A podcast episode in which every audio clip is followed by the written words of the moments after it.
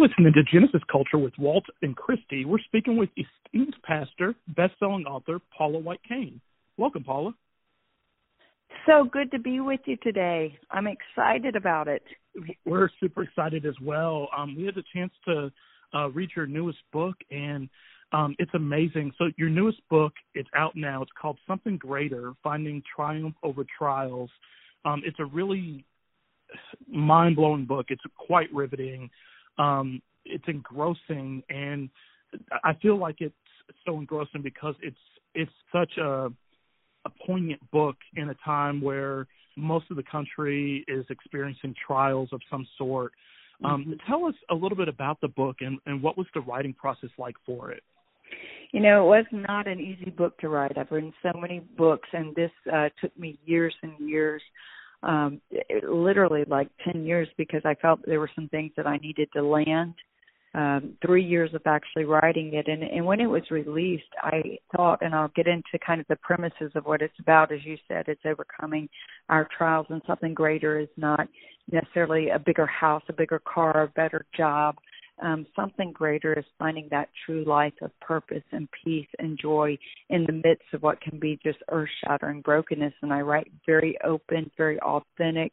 It, it was very difficult because when you write, you're literally becoming one with it. And I, I've written many books, but they're they're typically very topical. And I take the principles of God that I've always lived by and walked by and used them, but I, I just basically completely disrobe and show from the very beginning of of my life uh, going starting with my father's death committing suicide when i was 5 years old till to sexually and physically abused to uh finding really the, the true love and the love of my life. I didn't grow up in church and i got saved when i was 18 years old had a radical conversion and literally talk about the rejection and how my mother and stepfather just you know rejected and said hey they thought i'd become crazy and this jesus freak and everything else. And uh it worked out okay for me because everyone in my family got saved and and god has been certainly good but went through some really difficult times living in a trailer and gotten pregnant out of wedlock and find myself in uh, just a, a lot of brokenness and a lot of hurt. And and so I, I just really open up and talk about how ministry started for me and someone gave me a turkey and I started feeding down in Washington D.C. area actually and I take them all the way through the story and I wish I could say that that that was it. I mean 2002 I was writing in my journal can life get any better I, I felt like Cinderella, like somebody put the glass slipper on me. Like I was so, and I've always had this mad love story with God, and and I was a girl that just spent so much time in His presence, and I love worshiping, and I love praying, and I love staying in His Word, and that was really the genesis of my ministry. That I did nothing with two years of my life but stay in the Word of God.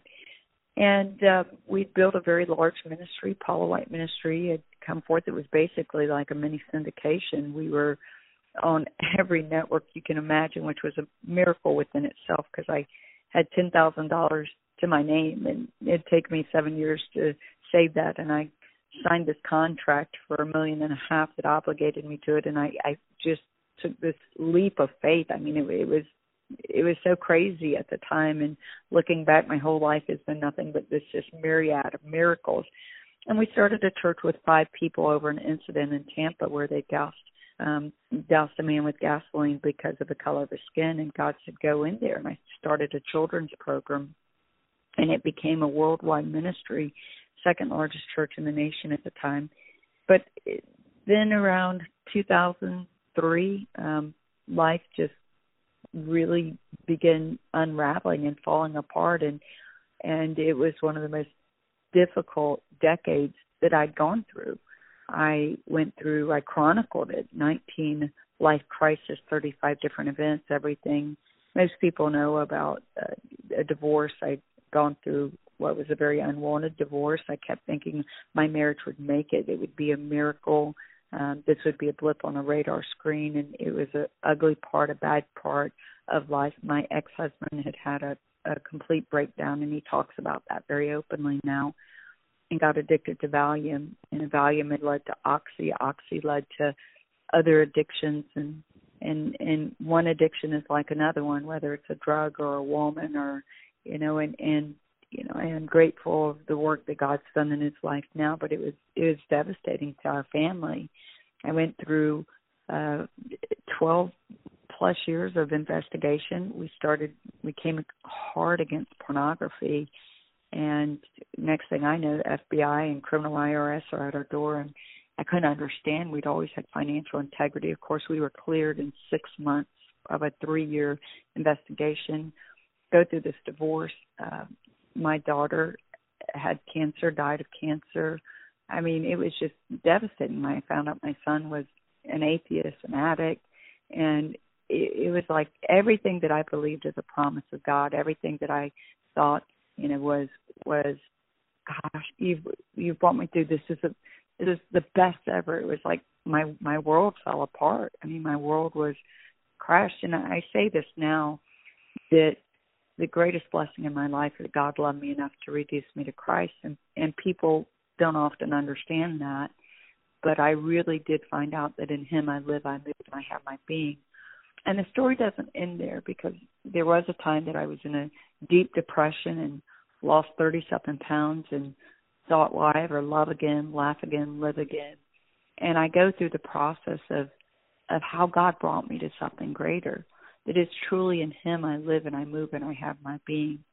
And I could take you to this point. Most people are interested in, you know, well, how did you become the spiritual advisor to President Trump? And how did this 19 year relationship start? And I, I detail that all in the book. And all of these things, I think we look at our life without full understanding how the pieces of the puzzle all fit together. Because I can stand on this side, surely not saying I've arrived, because I think that God takes us from glory to glory.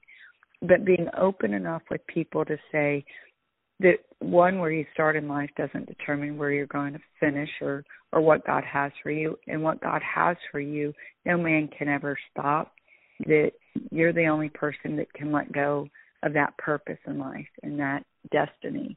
And that God takes I mean stuff like when I lived in the trailer they called me trailer trash. And I said God's in the recycling business. He takes what other people call trash and turns it into treasure and and little did I know that that God would literally allow me to see nations shaken, which is what He told me when I was 18 years old. And what I thought would be the way He'd do it, of course, was through Paula White ministry. It would be through television. And while He used that, and I'm grateful, I'm so grateful, God had a plan that I didn't fully see and understand.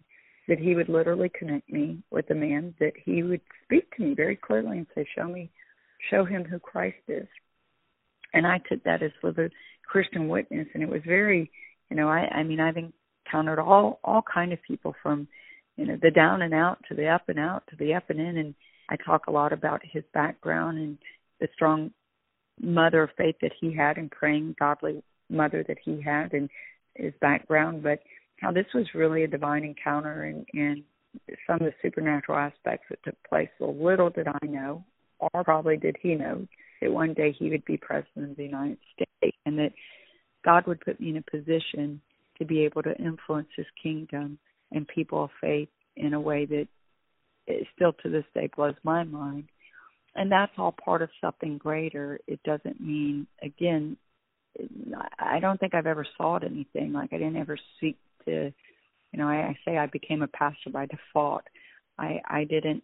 I wanted to be a mom a, a wife. You know, like my big dream in life was to have a family, and uh, it's just interesting how God takes some of the worst things in our life, the trials, tragedies, and traumas, and if we allow Him to not only bring us to a place of wholeness, but become that living epistle and that person of purpose to carry forth the plans of God in the earth.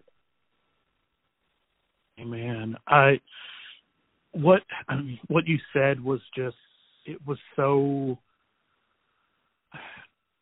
I guess it was when you were discussing it, it I felt like I was there with you and you know seeing that like a lot of people don't rebound from that. A lot of people would you know throw in the towel. They would be angry with, at god. Um but you persevered on and, and i think that that's so incredible. Um at any point was it I mean, it must have been painful to revisit some of the parts of the some of the parts of your life in this book. Um, how did you deal with, you know, having to re- revisit those painful times in order to address address them in the book? It's so true. I mean, I think that's why it took me so long to actually write it, and that's what I was going to start to say, and I'll answer this and then go back to that question. Um, when it actually came out, I'd just taken a position in the administration. I'd been in vetting for like two years or so, and I, I thought, man, just the timing's so off. Like anyone who's ever done a book or understands a book tour and and what you're doing and all that goes along with that, and and to go into an administration, there's just it, it seemed very incompatible to me. Like God, here we go again. You know, just the worst timing for things. But again, what a sovereign God that we serve. I was actually on a radio interview and someone said, Paula, little did you know that you would be writing a book for the entire world who is going through a trial and trauma and a difficult time. And so I didn't know that there would be a pandemic right around the corner, but of course God knew and God would use the story of how did I get through it and and how did I I don't want to say remain intact because I think the entire landscape of life changed. Everything changed, but I I changed in ways that the person I am today um, is a much greater person because it is it is truly in Christ I live and I breathe and I have my being and I move in Him. And what I mean by that is there really was a death to me that brought forth a life. And I I thought I'd picked up my cross and carried it. And there were times that that certainly weren't easy when I was writing the book. I think that's why it took so long because there was I remember I uh, remember writing the chapter about Kristen, my daughter's death, and I would just stop and start weeping and crying and realize like like I just you know I'd rip it up and then start over again and and parts were so difficult and so hard and and not that you aren't healed from it it's just you really become one with it. And there's there's uh you know those those times because I I do talk very openly or when you know Randy came to me and said I've got good news and I've got bad news. And the good news is I love you. The bad news I'm not going to stop my behavior. And and I was really left with an ultimatum and I talk about having to go through some of those difficult things and and not doing it you know I think a lot of us would be like God it's one thing if you get to hide your stuff privately, like Moses when he was on the after he killed the Egyptian, he's on the backside of the desert, and virtually the Bible tells us nothing for 40 years. I call it the 40 year gap, and that gap is like God saying, "None your business." You know, He gets to work out His issues privately. right. it's a whole other thing when you're living publicly, and literally, like I could not during that time hardly put two sentences together. And but the world didn't stop. I wanted the world to stop. Just stop. You know, let everything stop. Don't you know my my world's falling apart, and it didn't. Uh, there were still almost 300 employees. There were still, um, you know, I mean, kids that that, that there was still an entire life, an entire world, uh, a, a massive ministry that had been built, and and then there was the craziness too of people like saying, "Well, what did you do wrong? Is there sin in your life?" I like felt like, you know, the man sitting there, the blind man, saying, "Who sinned, you or your parents?" I'm like, "Wait a minute, right. I, I'm the girl that loves God. I'm the girl that has spent 12, 14 hours a day in front of, in the presence of God. I mean, and not that we get anything by our our works. We know that it is the finished work of Jesus Christ, but but honestly, I mean, to this day, I've never smoked a cigarette. I've never done a drug in my life. I mean, at that point, I'd never watched an horror movie. I'd never, you know, when I got saved after kind of all my mess of my young life and my early, early part, and I talked very openly about that of my early teen years and my early 20s and my first year or two of salvation and not really even comprehending the change and that was happening, but I can truly say my heart was so pliable and always has been very pliable to God that and he's so wonderfully patient with us which is why I love where he says a good man falls down seven times and gets back up but I could truly say at that point in my life when I when the the 19 life crisis and 35 events I mean literally chronicled them um happened I was thinking to myself, but but wait a minute, you know, and people are looking and judging. You're in the headlines 52 weeks in a row, and about fake news. I knew fake news before it was ever tagged as fake news, but I didn't know what to do about it. I would learn what to do about it. I would learn how to fight back. I would learn how to defend myself, but I didn't know at the time you have a two year statute limitation and you need to do this and you know these are this is how hard it is to fight a defamation or a slander. So it's just like slanderous and defamatory and everything else that you're going through. And it's not just like a one punch, it's a one, two, three, ten, twelve, fifteen punch. And so again, uh, through everything, uh, you know, I, I look back today and, and, and say, you know, I, I wouldn't change anything because it formed me for who for who I am and makes you recognize how temporal life is and the adjustments and the course corrections that need to be made. They'll they'll be made and God uses what the enemy meant for bad according to Romans chapter eight, verse twenty eight. And he'll take it for those who love him and who are the called according to his purpose in alignment with his intention. Um, and he'll use it for the good. So I don't know what someone's trial is or their trauma is, but I do know that God has something greater. That the one thing you have to get is a, a, a absolute perseverance in your heart and spirit. No, no matter how far down you are, how depleted, how weary, how worn out, um, how helpless, how hopeless you feel, to know that it's not over. And I'll say this in kind of conclusion of it. Someone spoke into my life at the time said, "Keep standing." And when you're there you're like for what why what is there to stand you know and of course you know it's not to diminish the fact that that you have a, a relationship with god and and the strength of that um but it's saying you know it, it's hard to understand when you're in the midst of something and it's not lasting just 10 days it's years and years like Second Samuel said this, there was a long war between the house of David and the house of Saul. You can stand something for ten days, maybe ten months, but when it becomes year after year after year, and so they said keep standing because just like the earth rotates around the sun, you'll this thing will rotate and it will shift and your darkness will become light again. And that is so true. And those questions that I asked myself, which were some of the wrong questions, like why me, why God, or somebody say must be sin in your life, or you did this wrong, and I'm going, but God, I didn't, you know, I never had an affair. I didn't send anybody a wrong text. I never had inappropriate, you know, it was to the best of my ability. I'm serving you.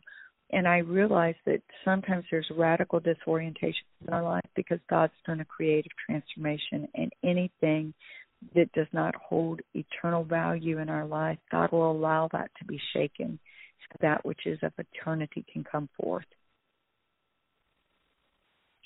You said some some some very very very powerful things there, and it, it's something that can resonate with everybody. I mean, I think right now the world needs the message of this book. This book, God knew that the world needed it at this time, and it's just amazing that it's out. It's a powerful, powerful book, and I just I'm just grateful we had a chance to talk with you and to explore a little bit more. You know, the story behind the book. I think is is equally powerful. Thank you, thank You're you. Welcome. It's been my honor. And people can go get it on then go to somethinggreaterbook.com and just go to Amazon, Barnes and Noble, Books a Million. It's a great time to pick this up. I think it'll really help help people understand that God has a bigger plan. I agree. I completely agree. Thank you so much, Paula. It's my honor. You guys be blessed and take care. Thank you. You as well. Bye bye.